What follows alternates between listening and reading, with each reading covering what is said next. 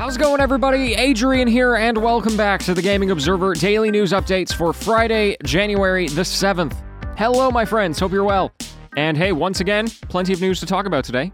Uncharacteristically so for a new year, but that's a good thing for me. Let's get into it. First things first, we gotta talk about E3 because they just canceled their in person event for this year, 2022. This will make it the third year in a row that E3 does not have an in person event. And indeed, it seems as though there might not even be an event at all. Talking to IGN, E3 said that they could not confirm whether or not there would be a digital event this year, like there was in 2021. Now, listen, as has been the case for nearly two years now, it probably is a good idea to not schedule a large in-person event this this far away. With so many things changing and all the variants popping up, it it's unreliable from a business perspective, that's for sure and probably just the right thing to do in terms of safety. Right? Like video games aren't that important. But you know, I think the bigger picture here is the fact that E3 itself is kind of in a rough spot. The last in person event that they had in 2019, they ended up leaking the private details of over 2,000 people who attended the show influencers, journalists, analysts, and never really said anything about it. And then, of course, they had this whole plan to transition E3 going from a press event to a quote unquote fan media and influencer festival focused around quote unquote experience hubs, right? So turning more into something like a convention instead of a professional thing. And then the pandemic hit and they weren't able to do in person anymore. And it's kind of just been downhill from there. And something that we're seeing a lot now is hey, do we even need E3? I mean, yes, it has a lot of history, but it soured a whole bunch of relationships. Their views on what E3 should be have changed, and now we have people like Jeff Keighley coming in and saying, hey, let's just do Summer Games Fest instead. Let's do a Jeff Keighley show. And he was actually pretty cheeky. He announced that Summer Games Fest was returning this year, immediately after E3 said that they weren't. So, anyway, the future is uncertain for E3. Feel free to make of that as you will. Team 17, a video games publisher that you probably recognize from the Worms franchise, has announced two major acquisitions. The first is that they have acquired all of the rights and assets for a video game called Hell Let Loose. This is a first person shooter set in World War II, which is very, very serious. It's almost like Insurgency, where you really have to learn the game and the maps and the strategies in order to be successful. You can't just run around and, and hope to win. Now, Team 17 originally published this game, and then now they said, hey, it did so successful, we actually want the rights to it. And this is going to allow them to do expansions, DLC, potential sequels, etc. The other thing that they said is hey, we want to start a portfolio of studios underneath us. We want subsidiaries. There's a lot of companies doing this right now. And so they have officially acquired the company, The Label. Yeah, it's an indie publisher called The Label. Uh, they are specifically focused on mobile games, especially well known for a game called What the Golf, which is actually quite a quite a fun game. Both of these acquisitions cost them about $100 million over the course of three years, so pretty big deals. And uh, hey, good for them. We've been seeing Team 17 as a publisher pop up a lot recently with some great games.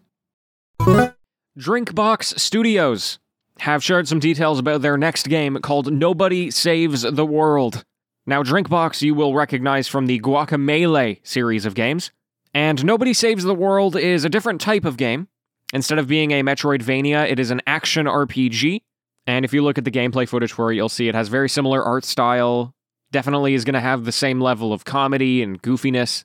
And it's releasing soon. It's coming out on January 17th. It's like week and a half. The defining feature of this game is that they basically let you play however you want. And so they've provided 15 what they call forms, which are called Ranger, Slug, Zombie, Horse, Bodybuilder, stuff like this and then you can mix and match those however you want. It's going to be releasing on Xbox and PC, day one on Game Pass. It does have online co op, and it has crossplay. This is a great studio, and I'd encourage you to check this game out as well as Guacamelee.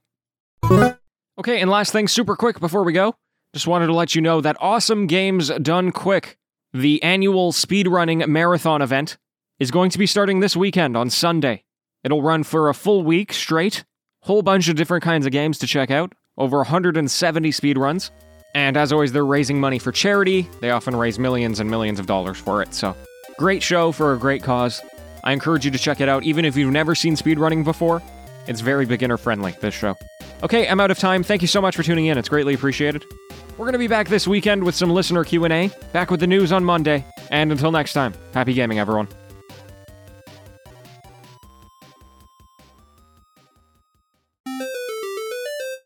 It's the TGO After Show. Hello and welcome. Hello, my friends. Oh, man. So, I've got something to talk about today. And I'm going to talk about speedrunning. I'm very excited for AGDQ. This is the first time I'm tuning into this show, I think, with like a real excitement.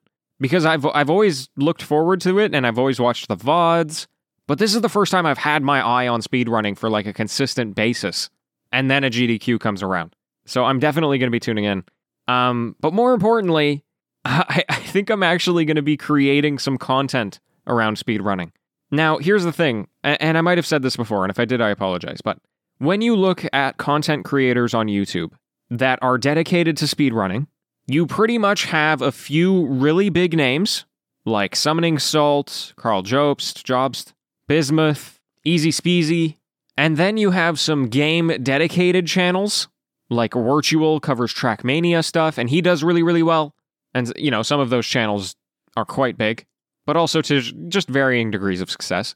And then there's not really any small speedrun YouTube channels that I have been able to find. And it's this really strange thing where there's a huge audience for speedrunning content, but not a lot of speedrunners, right? Like the communities themselves are quite small. Trackmania, they, they all know each other for the most part. Any of the serious Trackmania runners are all familiar with each other internationally if not like with a personal connection, they at least know the names. And yet, when Wirtual makes a video, he gets like millions of views.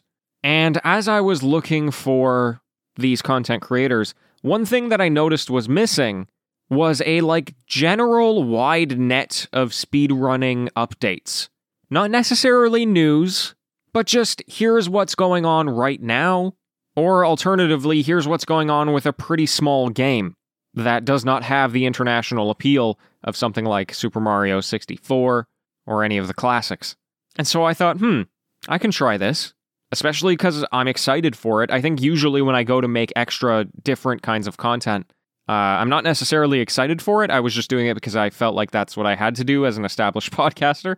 I mean, that was many years ago. I've since realized I need to make stuff because I want to make stuff.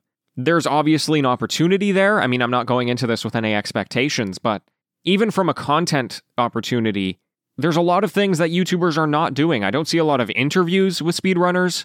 I don't see a lot of videos that aren't like the history of a specific speedrun, or here's a breakdown of the world record of this uh, speedrun. You know, I want to see like what's an interesting rivalry between runners. Who are the people running this even beyond just a single name?